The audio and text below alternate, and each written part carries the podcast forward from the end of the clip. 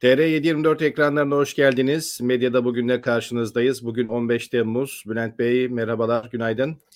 Merhaba Mahmut Bey, sizi tekrar görmek güzel. Yalnız başıma çok stres oluyorum ben. Beni yalnız bırakma bak. evet, bugün beraberiz ee, inşallah. Ee, 15 Temmuz'la ilgili sanıyorum küpürlerimiz var. Bununla ilgili haberlerimiz var. Bunları konuşacağız bugün. Onun dışında başka gündem maddeleri de var mutlaka ama 6 yıl sonra bile 15 Temmuz hala gündemde. Ee, hemen her zaman yaptığımız gibi TR724 internet sayfasındaki başlıklarla başlayıp daha sonra sosyal medya ve gazete küpürleriyle kendi gündem maddelerimize tekrar dönelim. Evet TR724'te 6 yıl sonra anladılar Akın Öztürk darbenin bir numarası değilmiş şeklinde bir haber inceleme görüyoruz burada. Ee, burada da yine anlatılan konuyu şöyle hızlıca özetlemeye çalışayım. Gazeteci e, Müyesser Yıldız'ın Halk TV ekranlarında 15 Temmuz'a dair yaptığı açıklamalarla ilgili bu haber e, Yıldız, MİT Genelkurmay ve Akıncı Üssü arasında yaşanan trafiği ve gözden kaçan detayları paylaşıyor burada. Devletin elinde 15 Temmuz'a ait hiç yayınlanmamış ham görüntüler olduğunu söyleyen Yıldız'ın üzerinde durduğu noktalardan biri de Akın Öztürk'ün darbenin bir numarası olduğu iddiasının gerçeği yansıtmadığı. E, burada Akın Öztürk'ün darbenin bir numarası olup olmadığı konusuna yer veriliyor. Hulusi Akar'ın Akın Öztürk'le ilgili darbenin bir numarası Akın Öztürk deyin denilince nereden çıktı bu? Akın Öztürk'ün bir alakası yok ki sözleri var. Yine Akın Öztürk'ü Akıncı üstüne biz gönderdik sözleri var Genelkurmay Başkanlığı'nın ve adamın tişörtle terlikle Akıncı üstüne gittiği şeklindeki yine sözlerini görüyoruz burada. Eklemek istediğiniz bir şey var mı? Diğer haberlere geçeyim mi e, Bülent Bey? Elbette yani e, Akın Öztürk'ün durumu 15 ee, Temmuz'da e, en karanlık alanlardan bir tanesi, en karanlık noktalardan bir tanesi. E, çünkü Akın Öztürk'le son dakikaya kadar Hulusi Akar birlikte hareket ediyor, Abidin Ünal birlikte hareket ediyor. Daha doğrusu aslında onlar birlikte hareket ediyorlar. Akın Ünal, e, Akın Öztürk'ü de bir yerlere doğru yönlendiriyorlar. Adam evinde torunlarını severken e, Abidin Ünal arıyor ki bunun şahitleri hem o düğüne katılanlar hem Abidin Ünal'ın kendisi bizzat e, bunu doğruluyor. E, git bir bak burada bir şeyler oluyor, bir şeyler yapıyor bu çocuklar seni dinlerler bir bak ne, ne oluyor filan. Ha o kadar gidiyor ki adam gerçekten pijamalarıyla gidiyor orada ya apar topar bir şey buluyorlar. Resmi kıyafet buluyorlar. Pantolonun boyları kısa mesela şeylerde, videolarda, fotoğraflarda bu görünüyor. Adam o kadar hazırlıksız yani darbe lideri olsa hani en cafcaflı, en şaşalı kıyafetleriyle filan gider. Tam tersine adama o kadar uydur kaydır hani askerlere gidip sözünü dinletmesi için orada bulunmuş bir şey giyiyor, pantolonu giyiyor filan. E, Abidin Ünal'la fotoğrafları var. Koridorda birlikte yürüyorlar. Abidin Ünal önde elleri cebinde e, tuvalete gidiyor. Arkasında e, şeyde beraber konuşuyorlar yan yana böyle e, bir adım gerisinde Akın Öztürk var. E, Akın Öz yani Genelkurmay Başkanı ve diğer kuvvet komutanları tahliye edildikten sonra Akın Akıncı üstünden orada Akın Öztürk'le ilgili haberler çıkmaya başlayınca bunu yalanlayan bir bildiri yayınlıyorlar. Sonra bu bildiri apar topar şeyden çekiliyor. E, servisten çekiliyor ama herkes duydu, herkes okudu bu bildiriyi.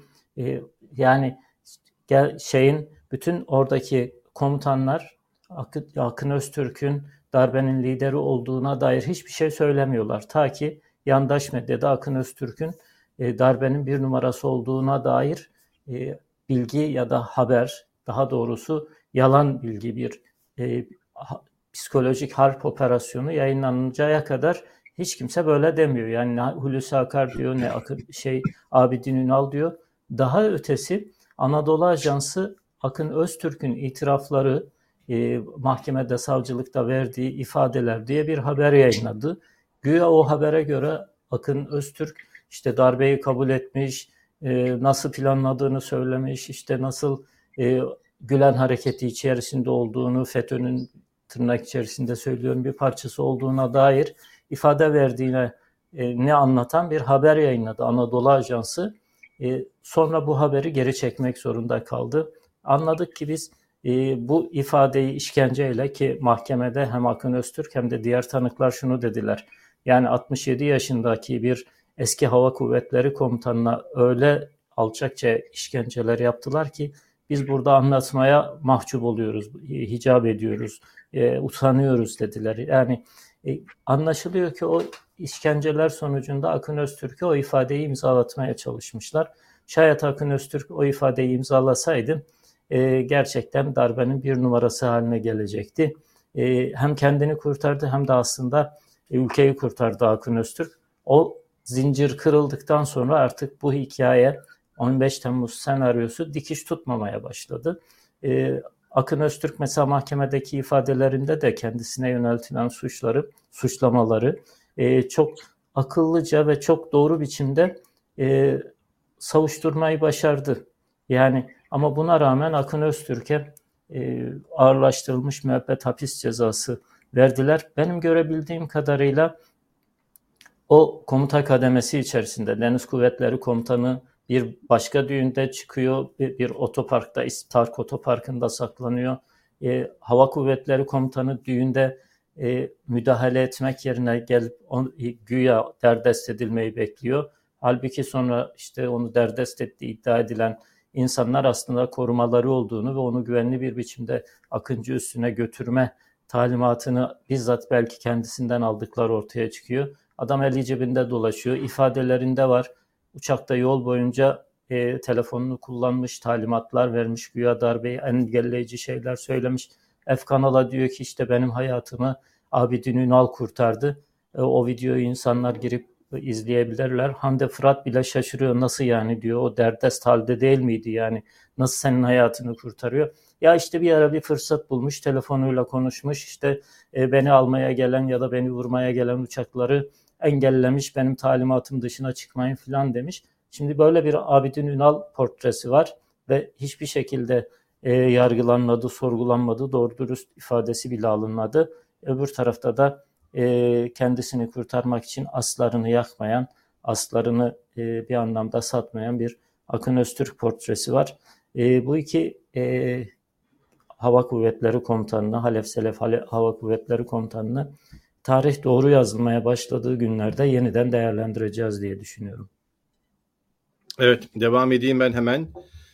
Ee, 15 Temmuz'la ilgili çünkü biraz sonra aktaracağımız e, küpürlerde olacak. Yahudi mezarlığına çirkin saldırı haberi var. Hemen arkasında mezar taşları tahrip edildi. Ee, diğer bir başlıkta İran e, imzalı haber incelemeyi görüyoruz. Muhalefet rejimin 15 Temmuz sömürüsünü besliyor. Buradan da birkaç cümle paylaşalım. Çünkü 15 Temmuz sözde darbe girişiminin üzerinden 6 yıl geçti. AKP'li Cumhurbaşkanı Erdoğan'ın Allah'ın lütfu olarak tanımladığı 15 Temmuz'la ilgili onlarca soru cevaplanmayı bekliyor. Ancak hiç kimsenin gerçeğin peşine düşmek gibi bir derdi yok. İktidar zaten yıllardır her olayın muğlak kalması için devletin bütün imkanlarını kullanıyor. Muhalefet ise rejimin hukuksuzluklarına çanak tutuyor. Türkiye devasa bir çadır tiyatrosuna çeviren iktidar ve küçük ortağı muhalefetin ikiyüzlü tavrı nedeniyle 6 yıldır 15 Temmuz sömürüsü yapıyor. Peki zaman su gibi akıp geçerken aradan geçen 6 yılda 15 Temmuz'la ilgili neler öğrendik şeklinde bir soruyla 15 Temmuz gerçeğine dair birçok e, ayrıntıyı e, aktarıyor haber. E, de burada detaylarını bulabilirler. Az sonra aktaracağımız yine önemli bir konu var. Tabii ki F-16'lar konusunun e, iki yönünden bir tanesi paylaşılan Amerika'da Temsilciler Meclisi Türkiye F-16 satışını sınırlandıran önergeyi kabul etti. F-35'lerle ilgili konuşurken F-16'lardan da oluyor Türkiye. E, bir de F-16'ya kafa atma meselesi var ki ilerleyen dakikalarda geleceğiz ona. Hak yargıda siyasallaşmayı raporlaştırdı. Hukuku katledenler isim isim kayda geçti. Fethullah Gülen rutin kontrollerinin ardından taburcu edildi. Sağlık durumu iyi. Bununla ilgili bir video paylaşıldı ve spekülasyonlara da aslında nokta konulmuş oldu. İtalya Başbakanı Draghi istifa etti. Cumhurbaşkanı kabul etmedi. Gelecek Partili Muhsin Emre Demiröz İnşallah FETÖ'cülerin kanı bize de nasip olur sözleriyle dikkat çekiyordu bu haberde. İsveç işkenceci İranlı devlet görevlisini 34 yıl sonra ömür boyu hapse mahkum etti. Ekonomiyle ilgili bir gelişme Fitch, Türkiye Varlık Fonu'nun da kredi notunu düşürdü. Ee, devam ediyoruz. Sri Lanka'da geçtiğimiz haftalarda e, biliyorsunuz halk başkanlık sarayını basmış ve e, burada devlet başkanı ve başbakan ülkeyi terk etmek zorunda kalmıştı. Sri Lanka Devlet Başkanı Rajapaksa istifa mektubunu gönderdi ülkeden ayrıldıktan sonra peşinden. Dolar Türk lirası karşısında yılın zirvesine çıktı 17.50'yi gördü. Nazmi Arıkan'ı öldüren zanlı Tokat Spor Kulübü Başkanı Ufuk Akçakaya çıktı. Bu konuyla ilgili de birazdan yine birkaç bilgi var. E, Sivil Havacılık Genel Müdürlüğü'nün yabancı şirketlere gitmek isteyen çalışanlarına yönelik bir açıklaması vardı. Daha doğrusu bir çağrısı Okçular Tepesi'ni terk etmeyin asla diyordu. Adli tıptan demans hastası Aysel Tuğluk için cezaevinde kalabilir raporu da 15 Temmuz'la ilgili haberlere geçmeden önce TR724'te aktaracağımız son başlıklardan birisi. Evet bugün Aysel Tuğluk'la ilgili isterseniz evet. e, bağımsız uzmanların raporu hakkında bir iki cümle söylemek istiyorum. Benim son küpürümde arkadaşlar yansıtabilirlerse şimdi demans hastası bir insandan söz ediyoruz. Bir milletvekili, bir siyasetçi, bir kadın cezaevindeyken annesini kaybetti ve annesinin e, mezarına yönelik saldırılarla zaten e, var olan hastalığı iyice tetiklendi. Şimdi bu kadıncağız e, cezaevinden çıkmayı hak ediyor. Yani e, cinayet işlemiş olsa bile ki siyasi bir suçla, bir düşünce suçuyla bence cezaevinde tutuluyor.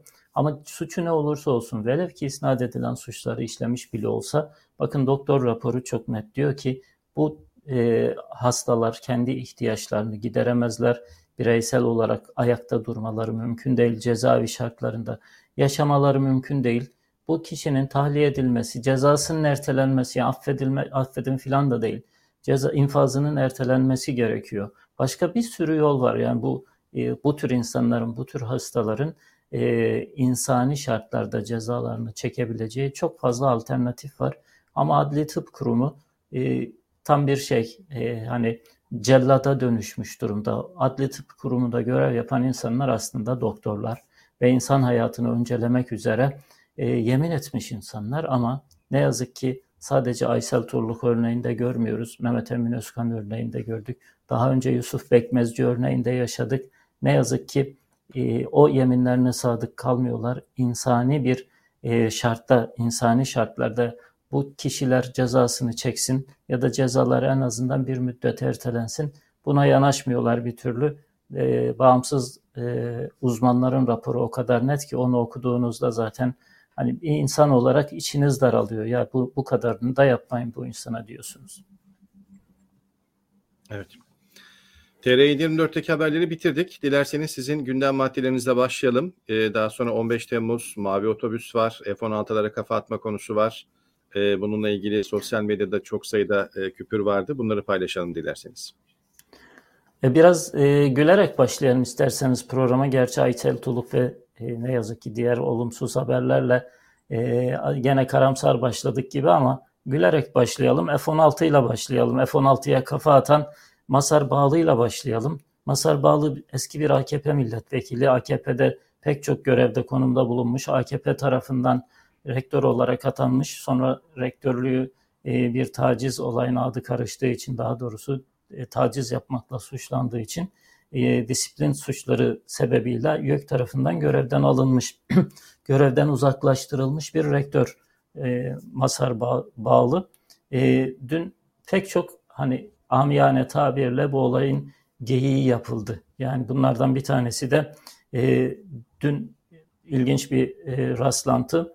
E, F-16 uçaklarını üreten Lockheed Martin'in Amerika piyasalarındaki e, hisse değeri yüzde iki kayıpla e, dünü kapattı. E, insanlar evet. hemen bunun üzerinden bir espri ürettiler. İşte e, kafa atılabilen bir uçak ürettiği için e, bu firma değer kaybediyor. Hatta işte ki bu aldığımız küpürdeki iki kişi de ekonomist. Alaaddin Aktaş da Fatih Sezer de yani e, kafa atılabilen bir uçak ürettiğiniz için aslında e, utanmanız gerekiyor gibi böyle olayın e, aslında izahı yapılamadığı için mizahına dönüş döküldü. E, önden burun kısmından hasar almış uçak fotoğrafları filan paylaştı insanlar. E, evet işte kafa atılan uçak bunlar filan diye.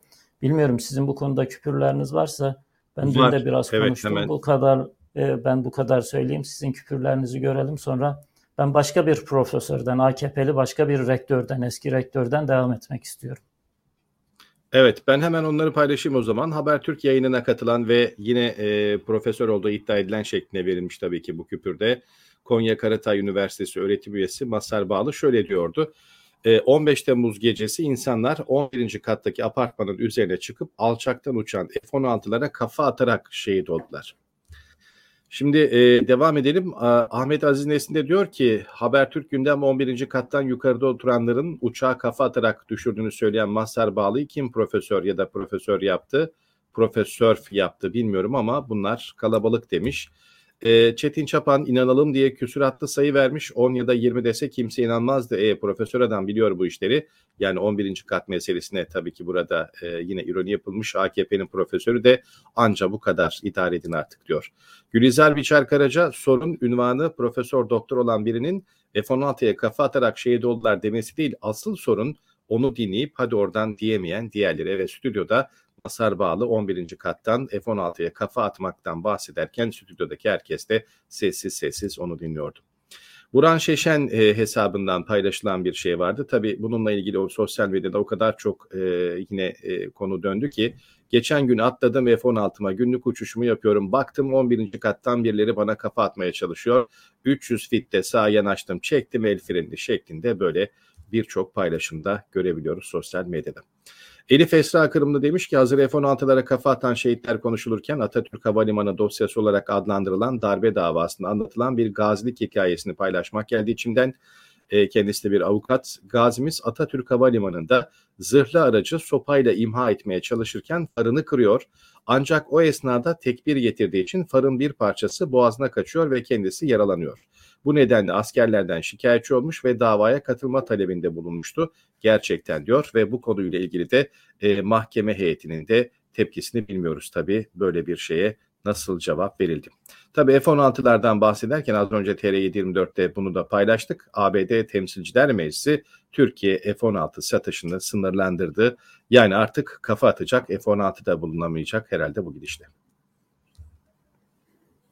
Evet devam edelim. E, gerçi o e, Temsilciler Meclisi'nin kararı son karar değil. hem e, kongrenin bütün olarak bu süreçleri tamamlaması hem de Biden'ın da onaylaması gerekiyor. Yine bir pazarlık süreci başlayacak demektir. Evet. Yine e, yani Biden'a e, sevgili dostum diye metiyeler dizmesi gerekecek Erdoğan'ın biraz daha. Ben diğer bir üniversite rektörüyle, Uludağ Üniversitesi'nin eski rektörüyle devam etmek istiyorum. E, Yusuf Uluçay, Ulçay. E, bu kişi e, sosyal medyada yani sık olmasa da e, gündeme gelen birisi. Sosyal medya hesabını bir troll gibi neredeyse kullanıyor. Normal şartlarda Amerika'da e, mühendislik eğitimi almış. Yani e, birazcık ekonomiyi bilen, birazcık hani e, teknolojiyi bilen bir insan olmasını filan bekliyorsunuz. Uludağ gibi köklü bir üniversitede de rektörlük yapmış. Ama e, gelin görün ki mesela dünkü sosyal medya hesabında e, şöyle bir paylaşımda bulunmuş. E, fakirlik haline şükredip kimseye şikayet etmeyerek ihtiyacını gizlemektir. Fakirlik gerçekten bu mu? Gerçekten bu değil. Yani şeyi örtbas etmek için, ekonomik sıkıntıları örtbas etmek için, ekonomik başarısızlığını hükümetin örtbas edebilmek için Diyanet, ilahiyatçılar, Hayrettin Karaman hepsi bir taraftan bastırıyor. insanlara şükür, e, sabır propagandası yapıyorlar. Yetmiyor bir de mühendislerini saldılar sahaya. İlahiyatçılar eksik kaldı. Şimdi bir de mühendisler ilahiyatçılık taslayıp insanlara sabır e, tavsiye ediyorlar. Aman aç olduğunuzu söylemeyin, aman fakir olduğunuzu söylemeyin. Hatta halinize şükredin, e, ihtiyacınızı da gizleyin. Niye? Çünkü o ihtiyaç e, afişe edildiği zaman, o ihtiyaç e, ortaya sergilendiği zaman fatura nereye çıkıyor? Erdoğan'a çıkıyor. E, bunun için. Şimdi Yusuf Ulçay'ın başka bir tweet'i daha var. Şimdi arkadaşlar getirdiler. Bu tweet'i sildi tabii. Altında görünüyor ibare. Neden? Çünkü o kadar alay konusu oldu ki Masar Bağlı'nın F-16'ya e, kafa atmak kadar çok konuşuldu bu tweet. Ee, en başta ekonomistler işte Özgür Demirtaş filan da yazdı hatta. E, ya siz sen bir profesörsün, bir makina mühendissin, yurt dışında eğitim almışsın ya ekonominin e, tek göstergesinin e, ülke para birimiyle dolar arasındaki e, kur olmadığını azıcık bilmen lazım. Yani normal şartlarda ortaokul seviyesinde e, insanlara öğretilen bilgiler bunlar. Ne diyordu? 1 dolar 10 lira olsa ne olur? Ki şimdi 18 lirayı geçti. E, 1 dolar 137 yen ama Japonya çok güçlü. Niye çok güçlü?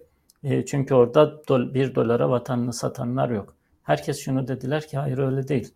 Orada e, gereksiz yere havaalanı yapan hükümetler yok. Orada 17 15, 17 Aralık 25 Aralık gibi yolsuzluk olayları yok. Orada senin gibi profesörler yok. Ekonomiyi bilmeyen, insanları yanlış yönlendiren ya da bildiği halde bile bile insanlara yalan söyleyen, ekonomi konusunda insanları e, yanlış yönlendiren e, psikolojik harp aygıtları profesörlük yapmıyor Japonya'da. E, orada ekonominin temel sorunlarını çözmüşler. Orada teknolojiye yatırım yapmışlar. Dünyanın en büyük e, teknolojik teknoloji üreten ülkelerinden bir tanesi. E, ve e, tabii ne yazık ki e, belki bunu örnek gösteremeyiz ama insanlar şunu da söylediler. Bir Japon mühendis e, Çanakkale'deki Boğaz e, şey köprü yapılırken kendi hatasından dolayı bir halat koptu diye intihar etmişti. Bir de orada böyle şeyler var. Siz istifa bile edemiyorsunuz. Orada insanlar hata yaptım.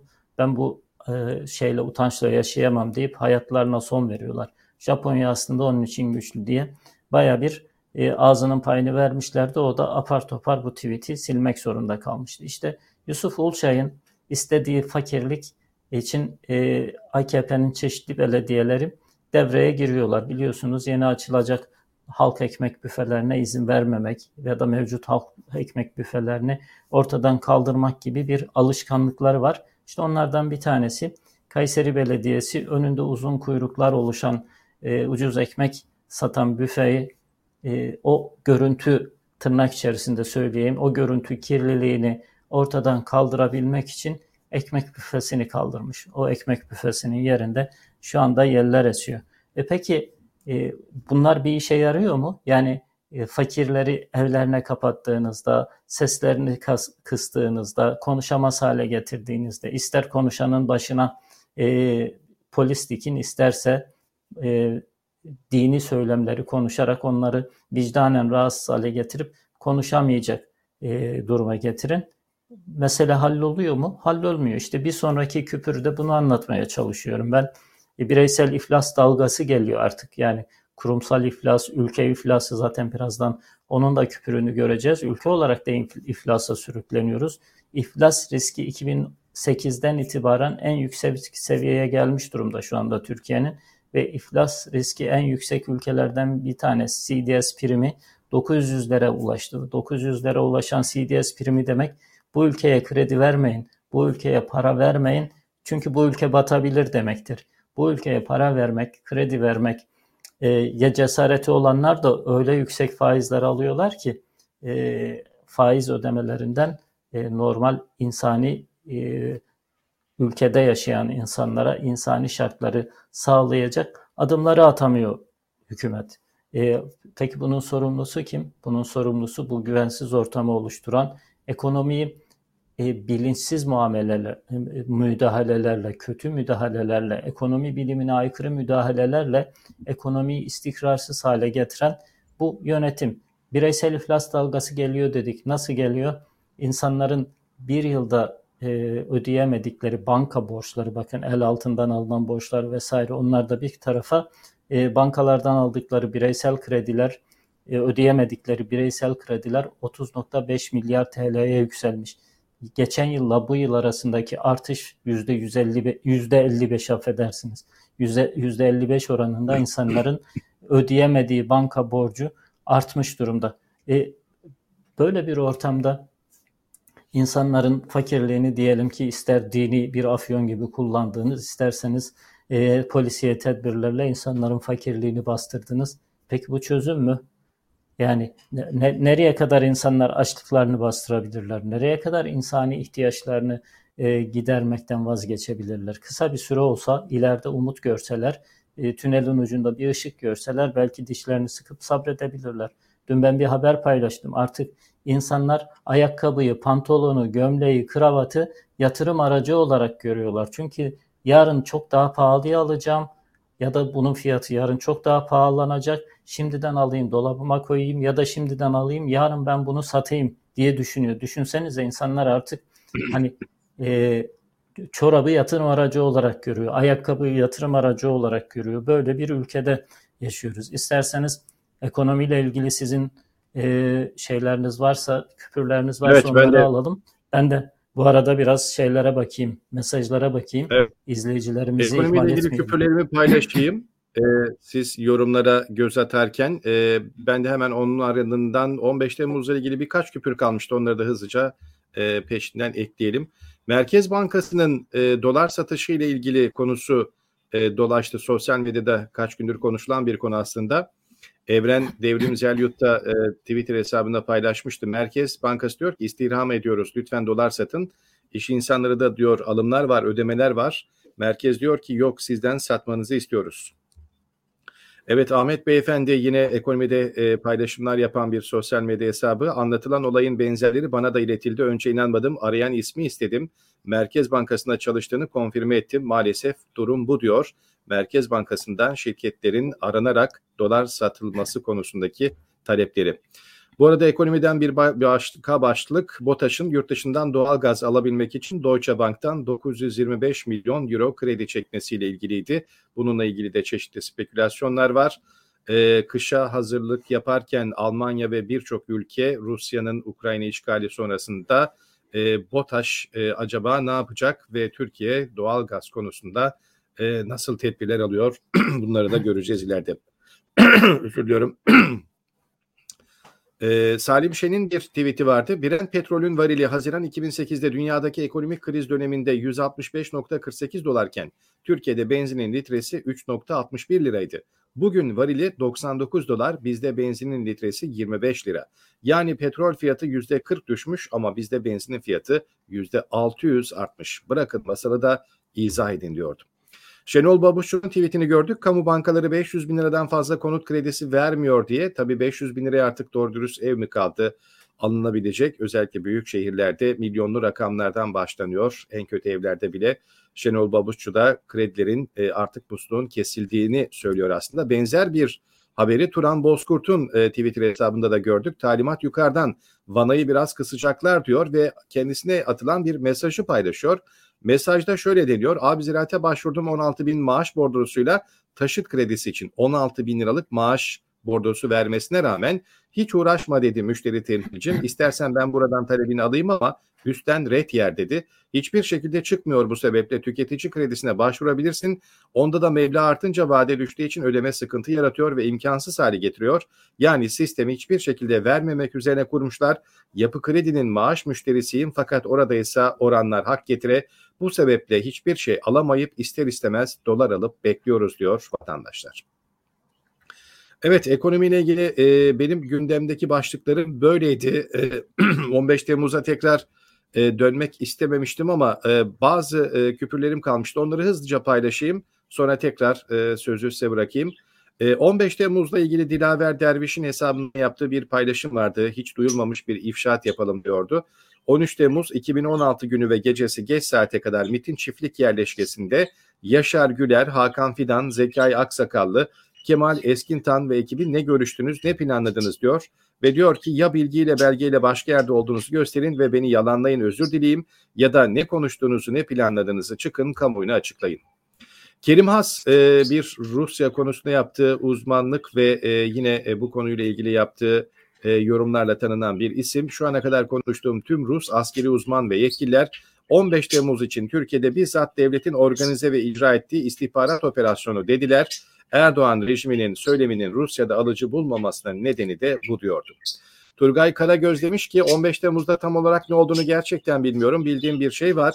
Meslekten attığınız asker polislerin hatta onu geçtim. Sadece bir şekilde sokağa çıkarılmış askerlerin şiddet kullanma niyeti olsa taş üstünde taş kalmazdı. Suna Varol diyor ki 15 Temmuz Köprüsü var, 15 Temmuz Cami var, 15 Temmuz Parkı var, 15 Temmuz Bahçesi var, 15 Temmuz Çeşmesi var, 15 Temmuz Meydanı var ama 15 Temmuz şehit ve gaziler için toplanan para yok. Ee, yine devam edelim. 15 Temmuz'la ilgili F-16'lara kafa atmanın dışında başka şeyler de vardı. Bir hatırlatma. 15 Temmuz gecesi 400 hain üzerimize ateş açtı. İki kurşun kulağımı sıyırdı. Melekler bizi korudu diyordu eski Kazan Belediye Başkanı. Ama darbe araştırma komisyonunda 15 Temmuz'da kazanda olmadığını, Antalya'da olduğunu itiraf etti. Anlattıklarının da kurgu olduğu ortaya çıktı. Daha ne tabii ki kurgular var. Bunları da tabii ki zaman geldikçe konuşacağız. Ee, yine Ahmet Nezi, e, Aziz Nesin'in attığı tweetlerden birinde mavi otobüs konusuna yer veriyordu. İnsanın kilitlendiği bir zaman ya da nokta vardır ya ben izlerken bunu yaşadım. O kadar 15 Temmuz programı yapmama karşım dondum kaldım diyordu Ahmet Nesin Mavi Otobüs belgeseliyle ilgili olarak.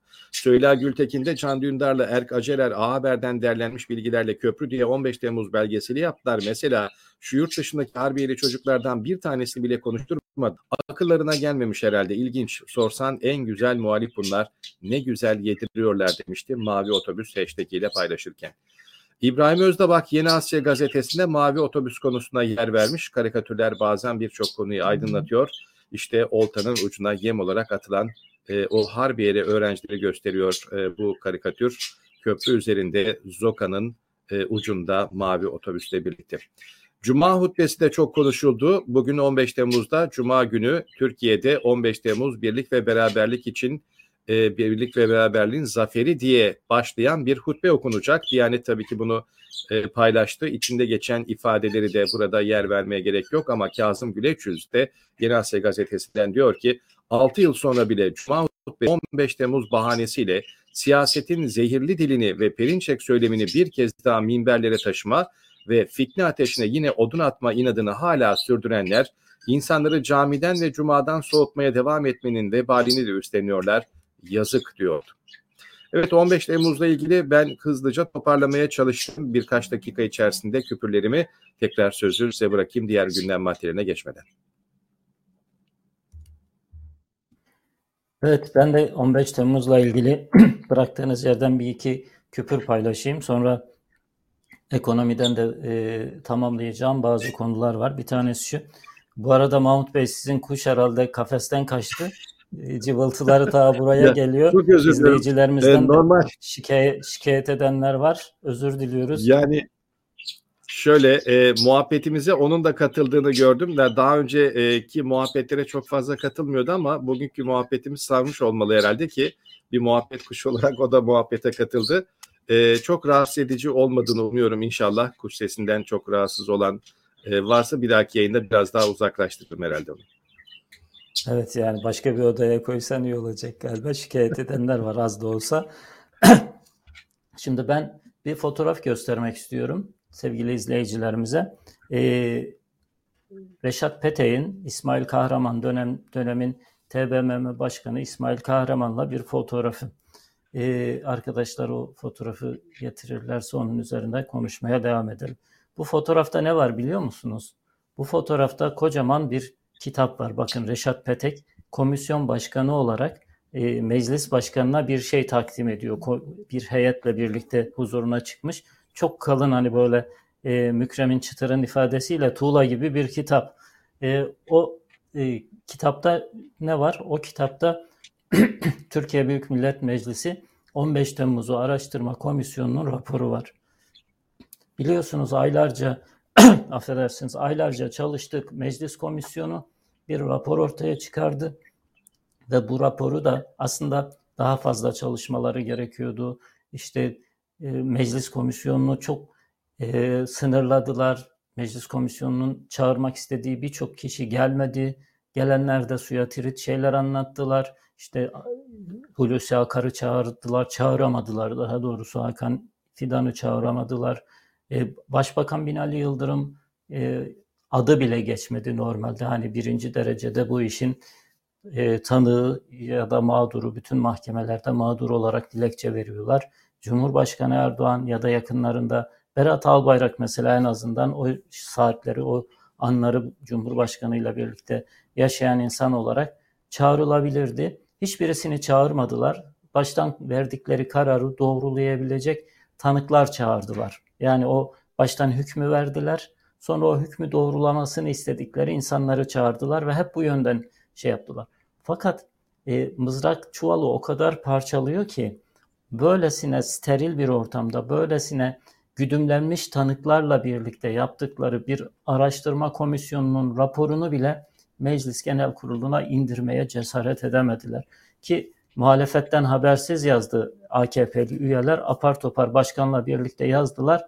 Raporu verdiler muhalif e, milletvekiller, komisyon üyeleri rapor gittikten sonra haberler oldu. Zaten Erdoğan da e, komisyonun fazla çalışmasını istemiyordu. Önce aylarca üye vermediler komisyona. E, komisyon kurulmasına karar verilmiş olmasına rağmen aylarca çalışamadı. Sonra üye verseler de tanık göndermediler, bilgi göndermediler, e, uzman göndermediler. En sonunda da e, böyle büyük bir araştırmanın e, komisyonları hiçbir zaman tek e, şeyle, tarihle bitirilemez. Muhakkak uzatma alırlar. Erdoğan uzatma uzatma yok. Yeter bu kadar konuştuğunuz. Kapatın artık dedi. Komisyonu kapattılar. Apar topar raporu AKP'liler yazdı ve götürüp meclis başkanına teslim ettiler. Sonra ne mi oldu? Sonra şu oldu. Başka e, ilerleyen zamanlarda bir sonraki dönemde milletvekilleri bu raporun akıbetini merak ettiler. Bu raporu sordular. Meclis başkanlığından e, şöyle bir cevap geldi. Arşivlerimizde e, belirtildiği gibi, istenildiği gibi bir rapor bulunmamaktadır. Böyle bir rapor mevcut değildir. Herkes şaşırdı. Neden? Çünkü Anadolu Ajansı'nın servis, servis ettiği, diğer gazetecilerin e, takip ettiği bir törenle e, Reşat Petek komisyon başkanı olarak e, götürdü o raporu meclis başkanına bizzat elinden takdim etti. E, sonra bunu bir kılıfına uydurmaya çalıştılar. Ha, bu rapor kadük kaldı dediler. Nasıl kadük kaldı? İşte dönemi içerisinde görüşülmeyen komisyon raporları hiçbir şekilde resmiyet kazanmıyor ve o komisyon hiç toplanmamış hükmünde şu anda. Hiç o çalışma yapılmamış hükmünde. Kadik kalmak bu demek. Ee, peki hani Gazi Meclis diyorsunuz, meclis bombalandı diyorsunuz. Konuşmaya geldiği zaman mangalda kül bırakmıyorsunuz. Bu Gazi Meclis kendi e, hani darbeyi araştırma komisyonunun raporunu görüşmeye cesaret edemedi. Bir daha söylüyorum bakın bu kadar steril, bu kadar yönlendirilmiş, manipüle edilmiş tanıkları çağırmış olmalarına rağmen hiçbir tane gerçek tanığı konuşturmuyor olmalarına rağmen ortaya çıkan şey o kadar senaryoyu alt üst eden bir metin oldu ki bunu meclise resmen takdim etmeye cesaret edemediler ve şu anda e, o rapor kayıp, o rapor kadük. Bu meclis açısından aslında Türkiye Büyük Millet Meclisi adına büyük bir utanç vesilesidir. Yani Gazi Meclis diyorsunuz, 15 Temmuz'da Gazi'yiz diyorsunuz, hazırladığınız raporu işlevsiz hale getiriyorsunuz. O aylarca, günlerce, saatlerce meclisin yaptığı çalışma şu anda yok hükmünde. Ve zaten meclisten istediğinizde de elimizde böyle bir rapor yok resmiyete intikal etmiş böyle bir rapor bulunmamaktadır gibi teknik bir bilgi gönderiyorlar. Ee, Evrensel Gazetesi'nin manşeti bana ilginç geldi. Onu aldım. İsterseniz onun üzerinden 15 Temmuz'u kapatalım.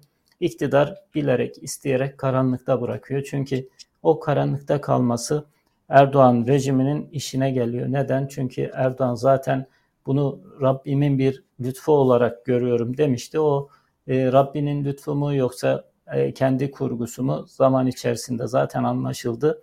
E, ve kendi rejimini kurabilmek için o tek adam rejimini, Erdoğan rejimini inşa edebilmek için 15 Temmuz'a ihtiyacı vardı ve 15 Temmuz'dan sonra bu rejimi kurdu. E, o manşette şu bilgiler var. İnsanlar girip e, o manşeti de okuyabilirler.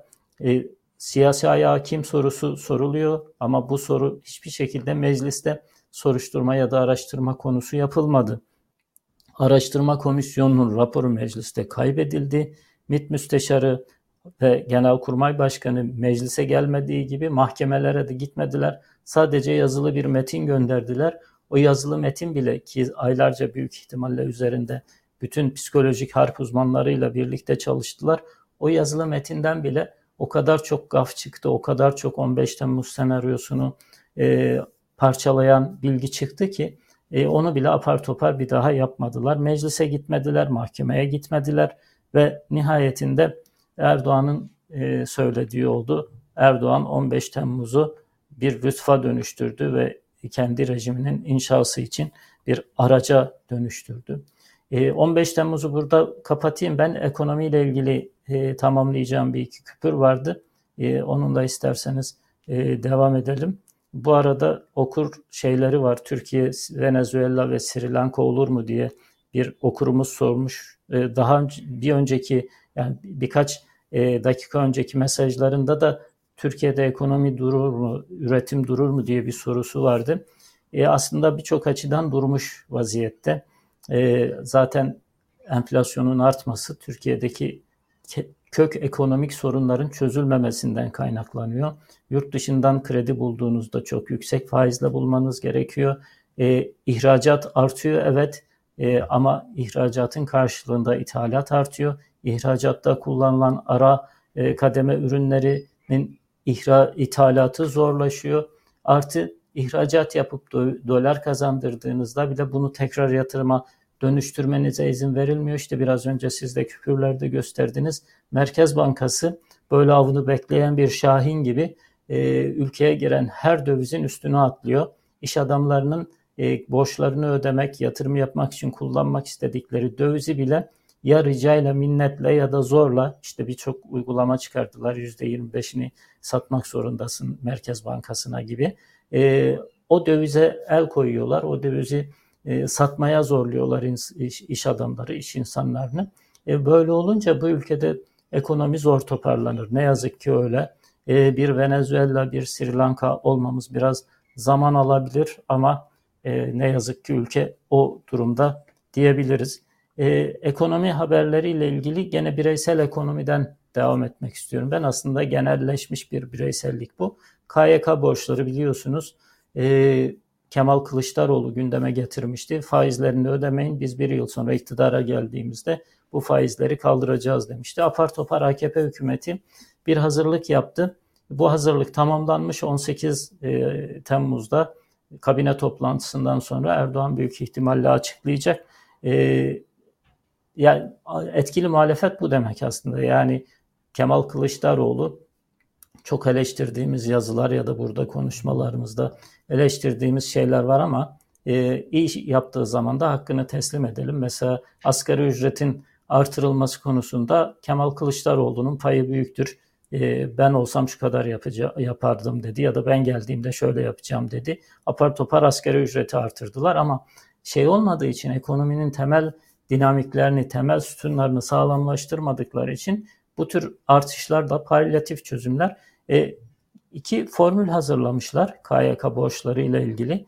E, aslında bu iki formül de bana çok şey geldi, e, ters geldi. Dün biraz ben konuşmuştum. Üfe mi, tüfe mi, tefe mi bu kafa karışıklığı var. Çünkü bakan tefe gibi bir şey söylemişti.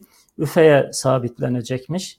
Şayet e, iki alternatiften bir tanesi. Üfe sabitlenecek. Üretici fiyat endeksi bu. Ya da üfe üzerinden bir yüzde alınarak hesaplama yapılacak. Yani bu biriken borç tamamen sıfırlanmayacak. Onlar enflasyon farkı diyorlar. Vatandaş bunu faiz olarak algılıyor. Adını ne koyarsanız koyun. E, devlet 1 lira verdiği öğrenciden 3 lira geri istiyor. E, bu, bunun adı faizdir ya da başka bir şeydir. Önemli olan bu insanların cebinden çıkacak olması. Ama bana şey e, ilginç geldi.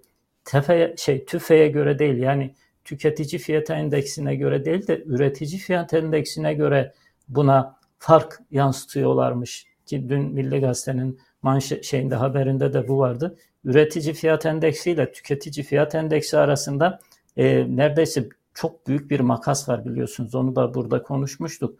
Yani üretici fiyat endeksi e, üçlü rakamlarda çıkmaya devam ediyor şeyden e, TÜİK'in rakamlarında bile ama tüketici fiyat endeksini hala %80'lerde tutmayı başarıyor. Bu bir nasıl başarıysa TÜİK. Şimdi bu aradaki neredeyse %100'e varan artık fark oluştu.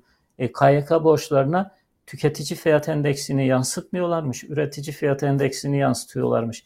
E, er, Erdoğan hükümetindeki, Erdoğan rejimindeki kurnazlığa bakar mısınız? Yani e, verirken kaşıkla veriyor, alırken kepçeyle veriyor. Verirken asgari ücreti verirken, maaş zamlarını verirken o şeyin TÜİK'in baskıladığı e, TÜFE'yi tüketici, tüketici fiyat endeksini baz alıyor ama vatandaşların geri aldığı şeylerde üretici fiyat endeksini baz alıyor.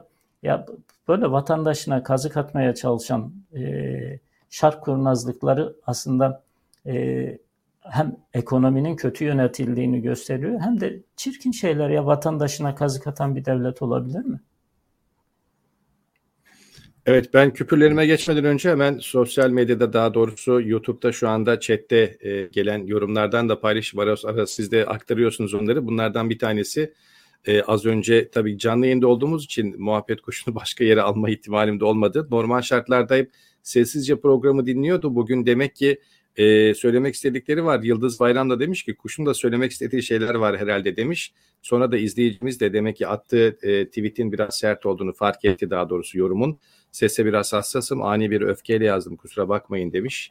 Yani kuş sesi normalde insanları çok rahatsız etmez ama e, tabii canlı yayın bu. Bir dahaki şeyde mutlaka buna dikkat edeceğiz. E, devam etmek istiyorum ben hemen küpürlerime bu arada. E, Lale Demirkaya'nın e, tweet'i var. Celal Ülgen ve Ahmet Zeki Üçok'un kurduğu silah şirketi günlerdir konuşuluyor zaten bu konuyla ilgili. Şöyle diyor Hande Fırat'ın kocasının aracı olduğu Ukrayna'ya silah satış işinden dolandırıcılık notasına maruz kalmamıza neden olan firmanın çözüm ortağıymış. Başınız döndü değil mi? Benim de diyor. Bu konuyla ilgili bir başka detaya daha yer veriyor. Öldürülen Nazmi Arıkan ve şoförüyle ilgili bir haber paylaşmıştık. Bir başka detay paylaşalım.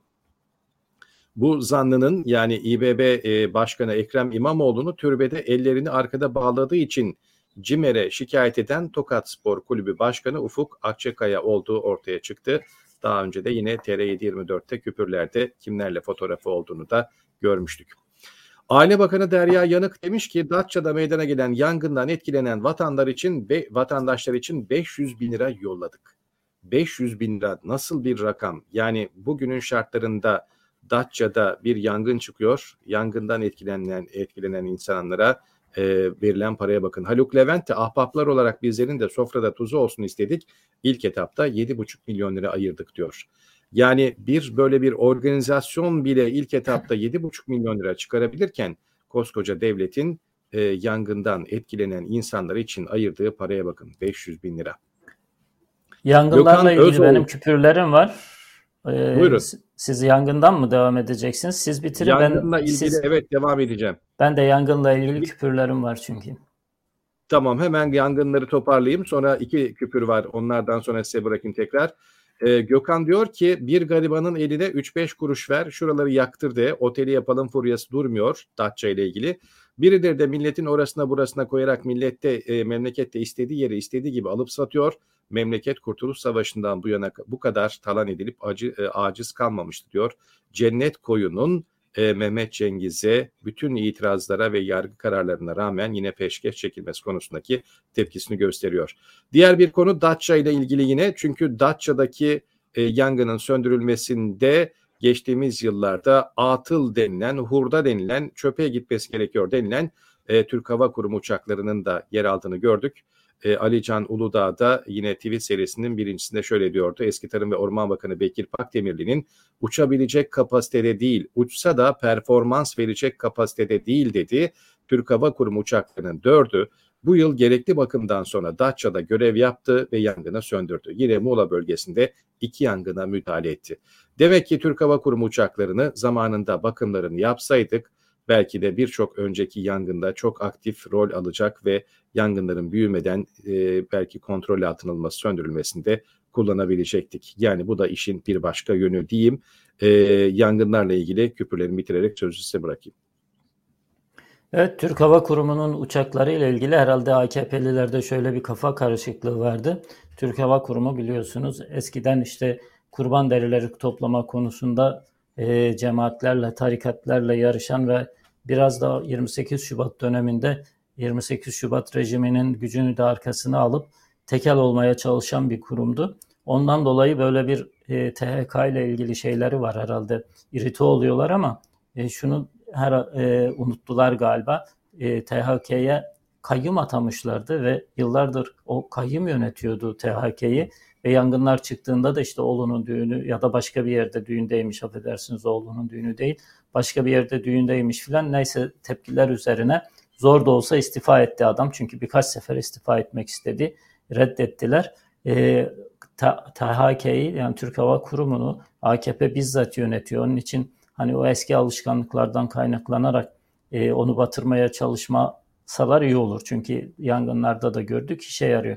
Şimdi bugün e, birkaç gazetede birden manşet aslında yangınlar çok daha başka çok daha önemli bir sorunu gündeme getiriyor. Gene bu yangınların altından da beşli çete çıktı. Nasıl beşli çete çıktı? Hatırlarsanız e, Isparta günlerce bir haftadan fazla yaklaşık 8-9 gün e, karanlıkta kaldığında e, foya dökülmüştü. Cengiz ve e, Cengiz'in ortaklarının o bölgedeki dağıtım ihalelerini aldığı ama bakım onarım çalışmalarını yapmadığı böyle bir maliyete katlanmamak için bakım onarım çalışmalarını yapmadığı anlaşılmıştı. Şimdi Isparta'daki örnek başka bir şekilde e, orman yangınlarında da karşımıza çıkıyor. Nasıl çıkıyor? E, bu e, dağıtım ihalelerini alan affedersiniz firmalar bakım onarım çalışmalarını yapmaları gerekiyor. Fakat e, bu masraftan kaçmak ve karlarını o tatlı karlarını artırabilmek için e, bakım onarımları yapmıyorlar ve bakım onarımlarını yapmadıkları için kopan e, yüksek gerilim hatları ormanlarda yangınlara sebep oluyor. Orman Genel Müdürlüğü'nün bir raporu bu. E, 2021 yılında yangınların 124'ünü yüksek gerilim hattı hatlarındaki işte e, kopmalar ya da o hatlardaki arızalardan kaynaklanan yangınlar oluşturmuş. Şimdi düşünebiliyor musunuz? Devlet bu insanlara e, durmadan ihale yağdırıyor. Bu insanlara hak etmedikleri ihaleleri veriyor. Vergi borçları birikiyor. Vergi borçlarını sıfırlıyorlar. İşte KHK borçlarını e, bile sıfırlamadılar. Yani daha hayata atılamamış, daha para kazanmaya başlamamış çocukların bile affedersiniz ümüğünü sıkıyorlar alacaklarını almak için. TÜFE'ye göre değil de üfeye göre e, faiz yansıtıyorlar ve e, o çocuklardan bu parayı almaya çalışıyorlar. Ama iş şeye gelince beşli çeteye ve beşli çetenin etrafında e, toplanmış diğer taşeron çetelere sadece beşli çete her yere ulaşmıyor. Onlara gelince orman yangını gibi önemli bir konuya bile önemli bir e, felakete bile yol açabilecek işleri yapmıyorlar. Yani e, tadilat yapmaları lazım, bakım onarım yapmaları lazım. Aldıkları, para kazandıkları, e, şey gibi, darphane gibi para bastıkları bu ihalelerin gereğini yerine getirmiyorlar. E, en basit bakım onarım ihalelerini bile yapmıyorlar ve bundan kaynaklanan sadece 2021 yılında 124 evet 124 yangın çıkmış sırf bu bakım onarım çalışmalarını yapmadıkları için. Sefer Selvi'nin karikatürüyle ben bitireyim. Sonra varsa sizin şeylerinizle tamamlayalım. E, o da bu or, orman yangınları konusunda Devlet Bahçeli'nin tavrını sorgulayan bir karikatür. E, ciğerimiz yanıyor, ormanları yakanlar idam edilmeli diyor. E peki onları yakıp kesip e, oralara villa konduranlar, otel yapanlar e, onları karıştırmayın. Onlar bizim canımız, ciğerimiz. Aynen öyle. Yani Gökhan Özoğuz'un söylediği gibi yani bu yangınları gerçekten birileri çıkarıyorsa bu yangınlardan kim karlı çıkıyor ona dönüp bakmak lazım. Bu yangınlardan sonra kim oraya villa dikiyor, kim oraya otel dikiyor e, ona bakmak lazım. Yani şayet bilinçli çıkarılmış yangınlarsa kim kar ettiyse, kim bunu ranta dönüştürdüyse e, büyük ihtimalle müsebbibi onlar olabilir. Kaldı ki onlar olmasa bile ormanlar doğal yollardan bile yansa sonra oraları otel yapmamak, sonra oralara villalar dikmemek lazım. Çünkü e, ormanlar geleceğimiz ormanlar hani çocuklarımızdan o Kızılderili şefinin söylediği şey var ya yani çocuklarımızdan ödünç aldığımız şeyler aslında bunlar. Geçmişten ata, atalarımızdan, babalarımızdan miras aldığımız şeyler değil. Çocuklarımızdan ödünç aldığımız şeyler gözüyle bakarsak biraz daha iyi koruruz bunu herhalde. E, bu orman yangınları umarız e, yaz mevsiminde daha fazla artmaz ama e, belli ki bu e, yüksek gerilim hatlarındaki bakım onarım çalışmaları yapılmazsa yaza filan bile gerek kalmadan bu yangınlar artabilir. Allah muhafaza. Evet. Ee, bir başka afette seller ormandan sonra bu konuyla ilgili Süleyman Soylu'nun bir e, sözü vardı tweetlerde. Kastamonu'nun Bozkurt ilçesindeki dere kenarlarındaki 90 evin bodrum katlarını satın aldık ve kapatıp yaşam alanı olmaktan çıkardık. Bakın nasıl bir çözüm bulunmuş işte. Kastamonu'da Bozkurt ilçesinde geçtiğimiz yaz büyük bir felaket yaşandı. Birçok canı yitirdik maalesef orada. Çok büyük de bir tabii ki maddi boyutu var olayın. İlçe adeta sulara gömüldü. Tekrar en baştan yapılıyor birçok yer ama daha bir yıl bile geçmeden geçtiğimiz günlerde bir yine e, orada benzer bir sel yaşandı. e, yine şehri su bastı. Allah'tan bu kez daha önceden tedbir alındı, uyarılar, anonslar yapıldı. İnsanlar buraları terk etti ve can kaybı olmadı. Ama neredeyse aynı manzaralar yaşandı. E, bunun için e, kalıcı tedbirler almak ya da dere yatağıyla ilgili ıslah çalışmaları yapmak ya da böyle e, duvarları kalınlaştırmak ya da yükseltmek gibi artık neyse bunun mimari ya da mühendislik çözümleri bilemiyorum ama bunları yapmak yerine bir çözüm bulunmuş. O da neymiş? Dere kenarındaki 90 evin bodrum katları vatandaştan satın alınmış. Artık içinde kimse oturmayacak. Bundan sonra taşsa da artık ölen olmayacak. İşte böylesine bir çözüm bulunmuş. Bu da ayrı bir konu. Seninle ee, ilgili daha Hoca'nın... doğrusu yağmur evet. yağmurla ilgili ben bir ekleme yapayım. İstanbul'daki yağmurlarla ilgili daha doğrusu İstanbul'da yağmur yağarken sel ya da kar felaketi yaşanırken e, İstanbul'da olmayan ya da başka yerlerde olan belediye başkanı Ekrem İmamoğlu ile ilgili tepki artıyor. En fanatik Ekrem İmamoğlu taraftarları bile artık e, başkanı sorgulamaya başladılar.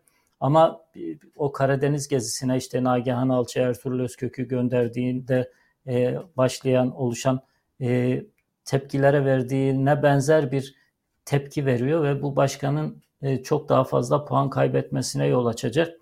E, başkan hani kusurunu anlayıp hatasını anlayıp özür dileyip kendini değiştirmek yerine insanları değiştirmeye çalışıyor.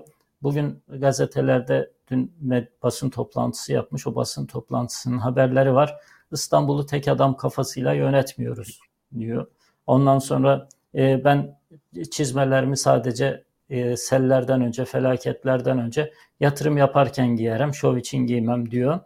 E, tek adam kafasıyla yönetmiyoruz. Bu doğru bir şey değil çünkü işte belediyeler biraz tek adamla yönetilen yerlerdir. Yani insanlar İSKİ Genel Müdürünü, Kanalizasyon Genel Müdürünü, işte ne bileyim İspark Genel Müdürünü falan çok tanımaz. İnsanlar karşılarında muhatap olarak belediye başkanını bilirler. Çünkü belediye başkanına oy veriyorlar. Belediye başkanından da hesap soruyorlar. Ekrem İmamoğlu e, o aşırı özgüven. Ben artık yani Türkiye'de Erdoğan'ı yenmiş bir adamım ve bundan sonra da Cumhurbaşkanlığının en güçlü adayı herhalde benim diye düşündüğü için e, çok lanettayn davranıyor. Çok böyle özensiz davranıyor. E, eleştirilerde hiç dikkate almıyor. İnsanlar sana niye tatil yapmadın, yaptın demiyorlar. Tatil herkesin hakkı. Muhakkak ki herkes yapabildiği ölçüde dinlenip işine daha verimli devam etmesi lazım. İnsanlar en azından kendi taraftarları şunu söylüyorlar. AKP'ye bu fırsatı niye veriyorsun? AKP'nin bu şekilde seni yıpratmasına, senin temsil ettiğin siyasi hareketi yıpratmasına neden izin veriyorsun? Yani tatiline başka bir zaman gitsen kıyamet mi kopar? Ee, hani yağmurun geleceği o kadar belli ki AKP il başkanı valiyi yanına alarak normalde tersini söylüyorlar da vali AKP il başkanını yanına alarak e, fotoğraf çekiliyor. Bence tersi AKP il başkanı validen daha şey e, etkili hukuka rağmen, anayasaya rağmen e, il başkanı valiyi yanına alarak fotoğraf çektiriyor. E, şey e, belediye başkanı tatil planlarını bozmuyor. Ya hani e, müteahhit biliyorsunuz Ekrem İmamoğlu. Hatta ben de siyasal Mehdi mi, Laz müteahhit mi diye bir e, şey yazmıştım, portre denemesi yazmıştım o e, sesli köşelerde duruyor. İzleyicilerimiz girip izleye, dinleyebilirler. E, bir, bir müteahhit ve müteahhit bir aileden geliyor ama Mimar Sinan'ı hiç okumamış herhalde. Neden biliyorsunuz Mimar Sinan hani bir çocuk geliyor bu minare eğri diyor. E, halat bağlatıyor ve minareyi çektiriyor. Çocuğa soruyor minare düzeldi mi? Biraz daha diyor. Biraz daha çektiriyor. Şimdi düzeldi mi? Evet düzeldi deyince çocuk halatları bıraktırıyor. Şimdi minareyi halatla düzeltmek mümkün değil ama şayet Mimar Sinan o işi yapmasaydı o minare herhalde yüzyıllarca yüzyıllarca e, eğri minare olarak bilinecekti. Ekrem İmamoğlu en azından böyle davranmasını istiyor taraftarları. Yani tatil yapma falan demiyorlar. İşte AKP medyasının ve İstanbul İl Başkanlığı'nın alay konusu haline geldi. İstanbul'a hoş geldin diye e, afişlerle karşılıyorlar, pankartlar yazıyorlar. E, yandaş medya birinci gündem maddesi neredeyse Ekrem İmamoğlu'nun e, tatili günlerdir onu yazıyorlar. Ya bu gollük pası yandaş medyaya verme. Yani en azından böyle bir kaygın olsun. E, diğer şeyleri, diğer eleştirileri bir kenara bırakıyor bile olsan, hiç onları kale almıyor bile olsan Ya yandaş medyaya bu fırsatı verme diyeyim ben, ben bitireyim. Evet. Bir saati hemen hemen açtık. Ee, izleyenlerimize de teşekkür edelim yayına bize katıldıkları için chat bölümünden de. Hızlıca toparlayayım birkaç e, belki tweetim kalmıştı. Bunlardan birisi Fahrettin Kocaeli Sağlık Bakanı. Sağlık kurumlarımızın güvenliği için giriş kapılarından başlayarak ivedilikle yapılacak işlerimiz var. Kapı güvenlik sistemleri kurularak 24 hastanemizde daha yeni güvenlik uygulamasına geçildi. Sistem hızla ülke geneline yayılacak diyordu. Ama bunları dediği dakikalarda sağlıkta şiddet hız keseceğini artarak devam ediyordu. Batman Beşiri Devlet Hastanesi'nde çalışan sağlık görevlileri bıçakla kendilerine saldıran bir hastadan sığındıkları odanın kapısını kapatarak kurtulmaya çalışıyordu görüntülerde. İşte buradan da bir fotoğraf karesi var sadece. Bütün sağlık çalışanları ve özel güvenlik kapının arkasında barikat kurmuşlar e, ve orada e, içeriye bıçakla girmeye çalışan kişiyi önlemeye çalışıyorlar. E, sağlık bir başka konu sağlıkla ilgili. Sağlık çalışanlarını şeytanlaştırmaktan evet. vazgeçmedikleri müddetçe ki işte bir e, cuma hutbesinde e, kürsüden, e, minberden e, doktorları hedef gösteren imamı görevden almaları bile 10 gün sürdü. Sağlık Bakanı artık yalvar yakar oldu. Ya cevabını veremiyorum. E, kendi alanımda, kendi sektörümde çalışanlarının yüzüne bakamıyorum filan dedi de kerhan adamı açığa aldılar.